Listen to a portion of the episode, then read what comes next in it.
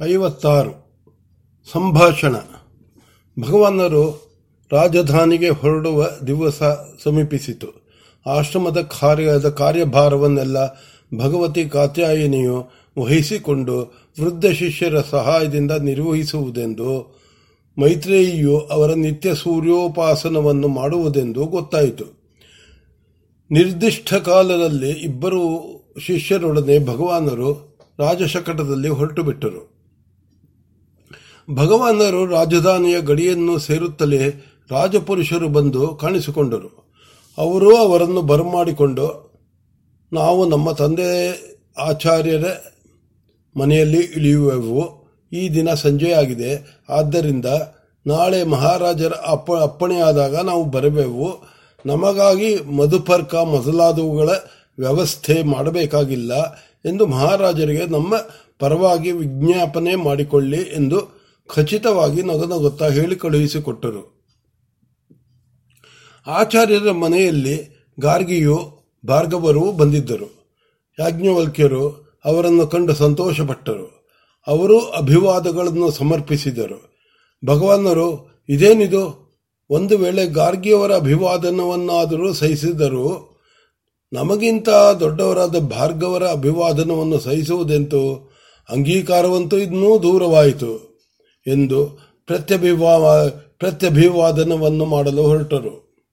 ಇಬ್ಬರೂ ಅದನ್ನು ತಡೆದು ತಾವು ಜ್ಞಾನವೃದ್ಧರು. ಆದ್ದರಿಂದ ನಮಗೆ ನಾವು, ತಮಗೆ ನಾವು ಅಭಿವಾದನ ಮಾಡಬೇಕು. ತಾವು ನಮಗಲ್ಲ ಎಂದರು. ಭಗವಾನರು ತಂದೆ ತಾಯಿಗೆ ನಮಸ್ಕಾರ ಮಾಡಿ ಆಶೀರ್ವಾದನವನ್ನು, ಆಶೀರ್ವಾದವನ್ನು ಪಡೆದರು. ದಾರಿಯಲ್ಲಿ ಒಂದು ವಿಚಿತ್ರವಾಯಿತು. ಹವ್ಯವಾಗಿರಲೆಂದು ಸದ್ಯೋಘೃತವನ್ನು ಒಪ್ಪಿಸಿದವರು ಕೆಲವರು, ಒಳ್ಳೆಯ ಕರೆಯುವ ಹಸುಗಳನ್ನು ಒಪ್ಪಿಸಲು ಬಂದಿದ್ದವರು ಇನ್ನೂ ಕೆಲವರು. ಕಾಟಿಕೆಗಳನ್ನು ತಂದೊಪ್ಪಿಸಿದವರು ಅನೇಕರು. ಒಂದು ವಿಚಿತ್ರವೆಂದರೆ, ಅವರೆಲ್ಲರೂ ಲೋಕವನ್ನು ಉದ್ಧರಿಸಲು ಹುಟ್ಟಿರುವ ಮಹಾಪುರುಷರೆಂದು, ಮಹಾಪುರುಷನೆಂದು ಆದಿತ್ಯ ದೇವನ ಪ್ರಸಾದವಾಗಿ ವೇದಾದಿಗಳನ್ನು ಪಡೆದವನೆಂದು ಎಲ್ಲರೂ ಗೌರವ ಗೌರವಿಸುವವರೇ.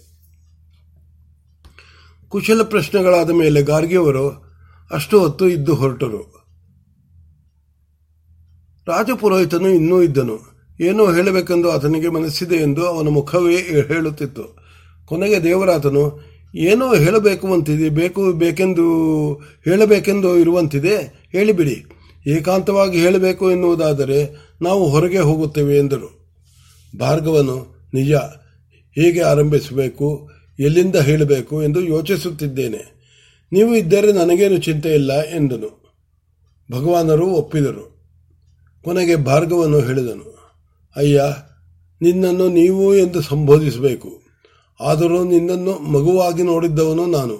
ಆದ್ದರಿಂದ ನೀನು ಎಂದರೆ ಕೋಪ ಮಾಡಿಕೊಳ್ಳಬೇಡ. ಆವತ್ತು ನಿನ್ನ ಉಪನಿಷ್ ಉಪನಿಷತ್ ವ್ಯಾಖ್ಯಾನ ವ್ಯಾಖ್ಯಾನವನ್ನು ಕೇಳಿದ್ದಂದಿನಿಂದ ನನಗೆ ಹುಚ್ಚು ಹಿಡಿದು ಹೋಗಿದೆ. ನಾನು ರಾಜಪೌರೋಹಿತ್ಯವನ್ನು ಬಿಟ್ಟು ಬಿಡುತ್ತೇನೆ. ನಿಮ್ಮ ಗುರುಕುಲಕ್ಕೆ ಬಂದು ಬಿಡುತ್ತೇನೆ ಆದರೆ ಅಲ್ಲಿ ನಮ್ಮಂತಹವರಿಗೆ ಅವಕಾಶವಿದೆಯೋ ಇಲ್ಲವೋ ಎಂದು ಹಿಂದೆ ಮುಂದೆ ನೋಡುತ್ತಿದ್ದೇನೆ. ಭಗವಾನರು ನಕ್ಕರು. ಈಗಲೀಗ ಚೆನ್ನಾಯಿತು. ನಿಮ್ಮಂತಹವರಿಗೆ ನಮ್ಮ ಗುರುಕುಲದಲ್ಲಿ ಸ್ಥಳವಿಲ್ಲವೆಂದರೇನು?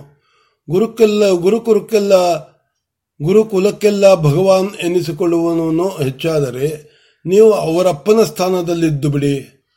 ಆದರೆ ಗುರುಕುಲಕ್ಕೆ ಬರುವುದು ಹೆಚ್ಚಲ್ಲ. ಅಲ್ಲಿಗೆ ಏನು ಮಾಡಬೇಕು ಎಂಬುದನ್ನು ಮೊದಲು ಗೊತ್ತು ಮಾಡಿಕೊಂಡು ಬನ್ನಿ. ಅಲ್ಲಿಗೆ ಬರುವಾಗ ಇಲ್ಲಿಯದೆಲ್ಲವನ್ನೂ ಮುಗಿಸಿಕೊಂಡು ಮತ್ತೆ ಇತ್ತ ಕಡೆಗೆ ಬರುವುದಿಲ್ಲವೆಂದು ಬನ್ನಿ. ನಾನು ನನ್ನ ಹೆಂಡತಿಯವರು ತಮ್ಮ ಸೇವೆಗೆ ಸದಾ ಸಿದ್ಧರಾಗಿರುತ್ತೇವೆ ಎಂದರು.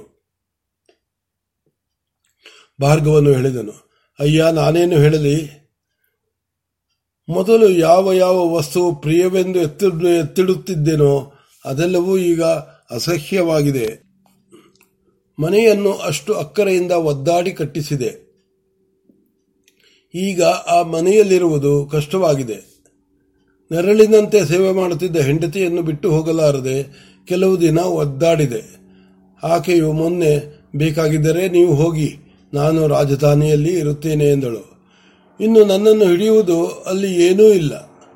ದೇವರಾತನು ಭಾರ್ಗವರು ಹೇಳುವುದೆಲ್ಲ ನಿಜ. ಅವರು ಈಚೆಗೆ ಅರಮನೆಗೂ ಅಷ್ಟು ಹೋಗುತ್ತಿಲ್ಲ ಎಂದನು. ಭಗವಾನರು ಹೇಳಿದರು, ಭಾರ್ಗವರೇ, ಈ ಭೋಗಗಳು ತಮಗೆ ಸಾಕೆನಿಸುವೆಯೇ?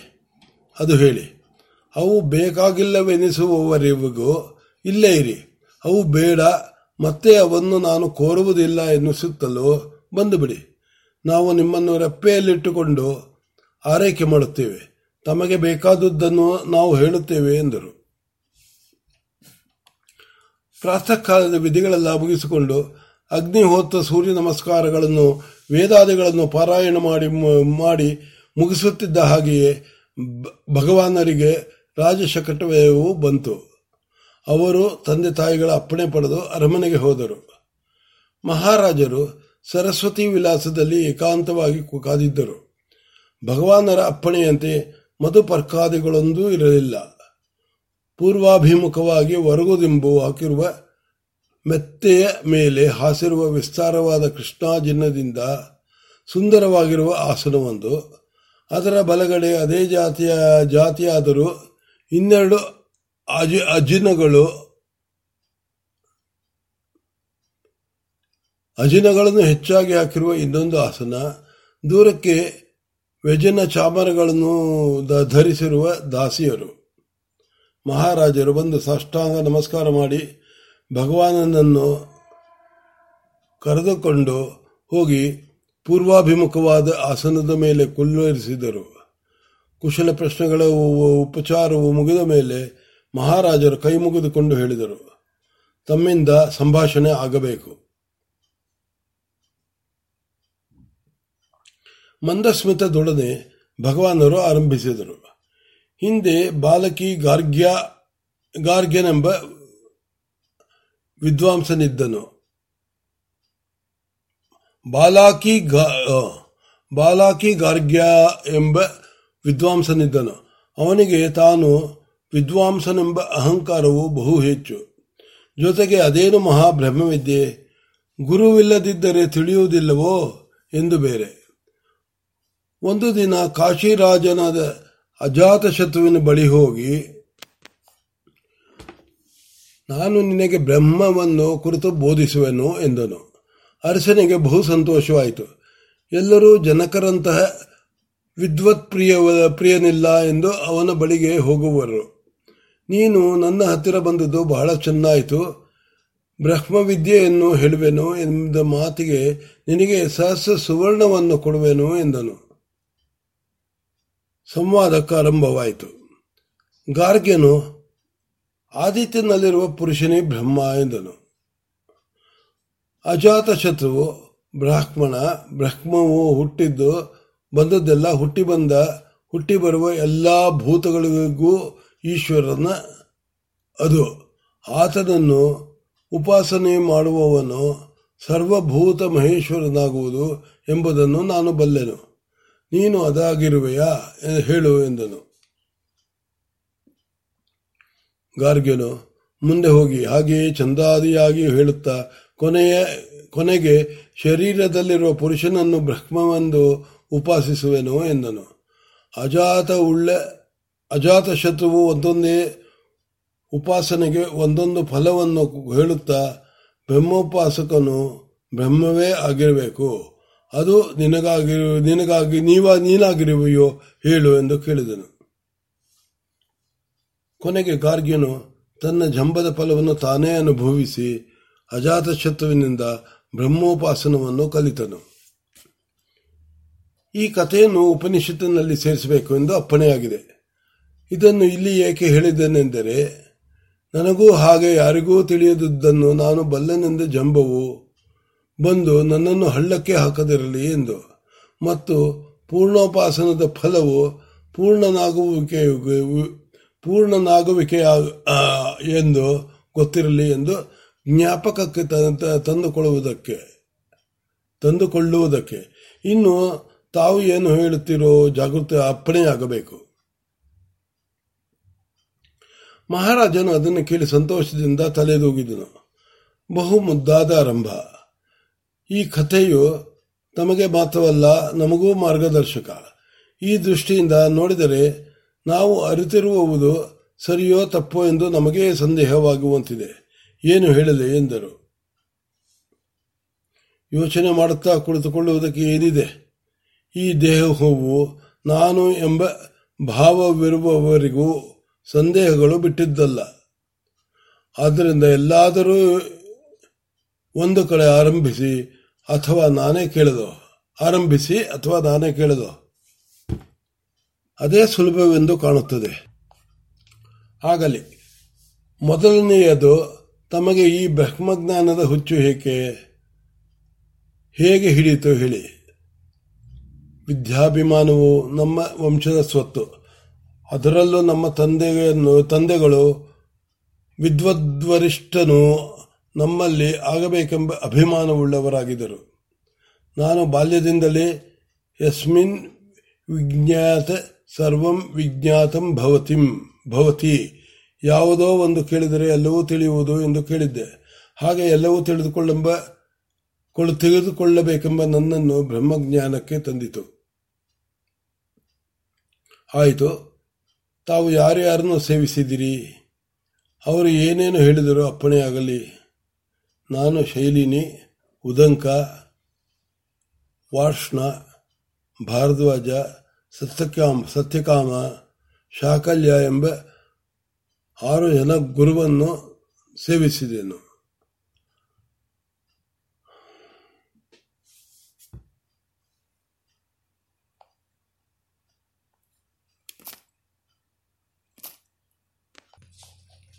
ಅವರು ಏನೇನು ಹೇಳಿದರೂ ಅಪ್ಪಣೆಯಾಗಲಿ. ನಾನು ಶೈಲನಿ, ಉದಂಕ, ವಾರ್ಷ್ಣ, ಭಾರದ್ವಾಜ, ಸತ್ಯಕಾಮ, ಶಾಕಲ್ಯ ಎಂಬ ಆರು ಜನ ಗುರುಗಳನ್ನು ಸೇವಿಸಿದೆನು. ಹಾಗೆಯೇ ಇವರೆಲ್ಲ ಮಾತೃ ಪಿತೃ ಗುರುಗಳಿಂದ ಸುಶಿಕ್ಷಿತವಾದವರು. ಅವರು ಹೇಳುವುದು ಸರಿಯಾಗಿಯೇ ಇರಬೇಕು ಎಲ್ಲಿ ಇರಬೇಕು. ಎಲ್ಲಿ ಒಂದೊಂದಾಗಿ ಹೇಳಿ. ಶೈಲಿನಿಗಳು ವಾಣಿಯೇ ಬ್ರಹ್ಮವೆಂದರು. ಉದಂಕರು ಪ್ರಾಣವು ಬ್ರಹ್ಮವೆಂದರು. ಅದು ಸರಿ. ಪ್ರಾಣವಿಲ್ಲದವನು ಏನು ತಾನೇ ಮಾಡಿಯಾನು? ಅಲ್ಲದೆ ಲೋಕವು ಆಕಾಶತ್ವವನ್ನು ಬ್ರಹ್ಮವೆಂದರು. ಆಮೇಲೆ ವಾಷ್ಣುವು ಮನ ಮನಬ್ರಹ್ಮವೆಂದರು. ಅದು ಸರಿ. ಚಕ್ಷುಸ್ಸಿನಿಂದ ನೋಡಿ ನಾ ತಾನೇ ನಾವು ಲೋಕವು ಎಲ್ಲವನ್ನೂ ತಿಳಿಯುವುದು. ಆಮೇಲೆ ಭಾರದ್ವಾಜರು ಶ್ರೋತ್ರವೇ ಬ್ರಹ್ಮವೆಂದರು. ಅದು ಸರಿ. ಶ್ರೋತ್ರವಿಲ್ಲದವನು ಇದ್ದರೇನು ಇಲ್ಲದಿದ್ದರೇನು? ಆಮೇಲೆ ಸತ್ಯಕಾಮರು ಮನಸ್ಸೇ ಬ್ರಹ್ಮವೆಂದರು. ಅದು ಸರಿ. ಎಲ್ಲವೂ ಇದ್ದರೂ ಮನಸ್ಸಿಲ್ಲದಿದ್ದರೆ ಮಾಡುವುದೇನು? ಆಮೇಲೆ ಶಾಕಲ್ಯರು, ಹೃದಯವೇ ಬ್ರಹ್ಮವೆಂದರು. ಅದು ಸರಿ. ಹೃದಯವೇ ಇಲ್ಲದಿದ್ದರೆ ಏನಿದ್ದರೇನು? ಆಯಿತು. ನೀವು ಇದರಲ್ಲಿ ಯಾವುದನ್ನು ಅಭ್ಯಾಸವೊಂದು, ಅಭ್ಯಾಸದಲ್ಲಿ ಇಟ್ಟುಕೊಂಡಿದ್ದೀರಿ? ಅಥವಾ ಅದಕ್ಕಿಂತ ಮುಂಚೆ ಹೇಳಿ. ಆಯಾ ಗುರುಗಳು ಇವುಗಳ ಆಯತನ ಪ್ರತಿಷ್ಠೆಗಳನ್ನು ಹೇಳಿದರೇನೋ? ಇಲ್ಲ, ಅವರು ಹೇಳಲಿಲ್ಲ. ಹಾಗೆಂದರೇನು? ಆಯತನವೆಂದರೆ ಅದು ಇರುವ ಸ್ಥಳ. ಪ್ರತಿಷ್ಠೆ ಎಂದರೆ ಯಾವುದನ್ನು ಹಿಡಿದರೆ ಅದು ಸಿಕ್ಕುವುದೋ ಅದು. ಆಗಲಿ, ತಮ್ಮ ಅಭ್ಯಾಸದಲ್ಲಿರುವುದೋ ಯಾವುದೋ? ತಮ್ಮ ಅನುಭವವೇನೋ? ತಮ್ಮ ಪ್ರಶ್ನೆಗಳೇ ನನಗೆ ಹೊಸದಾಗಿವೆ. ಬ್ರಹ್ಮವನ್ನು ಕುರಿತು ಅಭ್ಯಾಸ ಮಾಡುವುದೇನೋ? ಅದರಿಂದ ಆಗುವ ಅನುಭವವು ಅನುಭವವು ಎಂತಹುದು? ಹೌದು. ಬ್ರಹ್ಮವು ಎಲ್ಲವನ್ನೂ ಒಳಗೊಂಡು ಎಲ್ಲದರ ಒಳಗೆ ಇದ್ದು ಅವುಗಳ ಆಚೆಯೂ ಇರುವ ಅವ್ಯಯವು. ಅದನ್ನು ಕುರಿತು ಅಭ್ಯಾಸವೆಂದರೆ ನಾನು ನಾನು ಎಂದು ಎಲ್ಲವನ್ನೂ ಆತ್ಮ ಭಿನ್ನವಾಗಿ ನೋಡುವ ಸಂಕುಚಿತ ದೃಷ್ಟಿಯು ಇಲ್ಲದಂತೆ ಮಾಡಿಕೊಳ್ಳುವುದು. ಆ ಸಂಕೋಚ ದೃಷ್ಟಿಯು ಹೋದಂತೆಲ್ಲ ಮನುಷ್ಯನ ಆನಂದಾನುಭವ ಆನಂದಾನುಭವ ಭಕ್ತಿಯು ಹೆಚ್ಚುವುದು. ಆಗ ಒಂದು ಬಟ್ಟಲ ನೀರು ಬೆಳೆದು ಸಮುದ್ರದಂತಾಗುವುದು. ಈಗ ತಾವು ಹೇಳಿದುದೆಲ್ಲ ಏಕಾಂಶ ಬ್ರಹ್ಮಗಳು. ಅವುಗಳ ಉಪಾಸನ ಮಾಡಿದರೂ ಫಲ ಉಂಟು. ಆದರೆ ಪೂರ್ಣ ಬ್ರಹ್ಮೋಪಾಸನ ಪೂರ್ಣ ಬ್ರಹ್ಮೋಪಾಸನದ ಫಲವಿಲ್ಲ. ಪೂರ್ಣ ಬ್ರಹ್ಮೋಪಾಸನವೆಂದರೇನು? ಅದರ ಫಲವೇನು? ಮನಃಶಾಂತಿ. ಹಗಲಿರಳು ಇಲ್ಲಿ ಸಾಲದು ಎಂದು ಅಳುವ ಮನಸ್ಸು ತನ್ನ ಅಳುವನ್ನು ನೀಗಿಕೊಂಡು ಸುಖವಾಗಿರುವುದು. ಆಹಾ, ಏನು ಮಾತು? ಏನು ಮಾತು? ಭಗವಾನ್, ಈ ಮಾತಿಗೆ ಅಳುವು ಮುಗಿಯುವುದು ಎಂಬ ತಮ್ಮ ಮಾತಿಗೆ ಆನೆಯಂತಹ ಹೋರಿಯುಳ್ಳ ಆಕಳ ಹಿಂಡೊಂದನ್ನು ತಮಗೆ ಒಪ್ಪಿಸುವನು, ಸ್ವೀಕರಿಸಬೇಕು. ಭಗವಾನರು ಸಮಾಧಾನವಾಗಿ ಯಾವ ಉದ್ವೇಗವೂ ಇಲ್ಲದೆ ಹೇಳಿದರು. ಏನವಸರ ತಡೆಯಿರಿ ನಿಮಗೆ ನಾನಿನ್ನೂ ಈ ಪೂರ್ಣ ವಿದ್ಯೆಯನ್ನು ಹೇಳಿಲ್ಲ. ಹಾಗೆ ಪೂರ್ಣ ವಿದ್ಯೆಯನ್ನು ಹೇಳದೆ ನಿಮ್ಮ, ನಿಮಗೆ ನಿಸ್ತಾರವಿಲ್ಲ. ಹಾಗೆ ನಿಮ್ಮ ಶೋಕವನ್ನು ದಾಟಿಸಿ ಉದ್ಧಾರ ಮಾಡಿದೆ, ಮಾಡದೆ ನೀವು ಕೊಟ್ಟದ್ದನ್ನು ಗ್ರಹಿಸುವುದು ಹೇಗೆ? ಶಿಷ್ಯನನ್ನು ಉದ್ಧಾರ ಮಾಡದೆ ಏನೂ ತೆಗೆದುಕೊಳ್ಳಬಾರದು ಎಂದು ನಮ್ಮ ತಂದೆಯು ಹೇಳುತ್ತಿದ್ದುದು ನನಗೆ ಚೆನ್ನಾಗಿ ನಂಬಿಕೆ ಚೆನ್ನಾಗಿ ನೆನಪಿದೆ. ನೀವು ನನಗೆ ಶಿಷ್ಯರೂ ಆಗಿಲ್ಲ. ಹೀಗಿರಲು ನಿಮ್ಮಿಂದ ತೆಗೆದುಕೊಳ್ಳುವುದು ಹೇಗೆ? ಮಹಾರಾಜರು ಯೋಚಿಸಿದರು. ಒಂದು ಗಳಿಗೆಯಾದ ಮೇಲೆ ನನ್ನನ್ನು ಶಿಷ್ಯನೆಂದು ಅಂಗೀಕರಿಸಿ ನನಗೆ ಪೂರ್ಣ ವಿದ್ಯೆಯನ್ನು ಅನುಗ್ರಹಿಸಿ.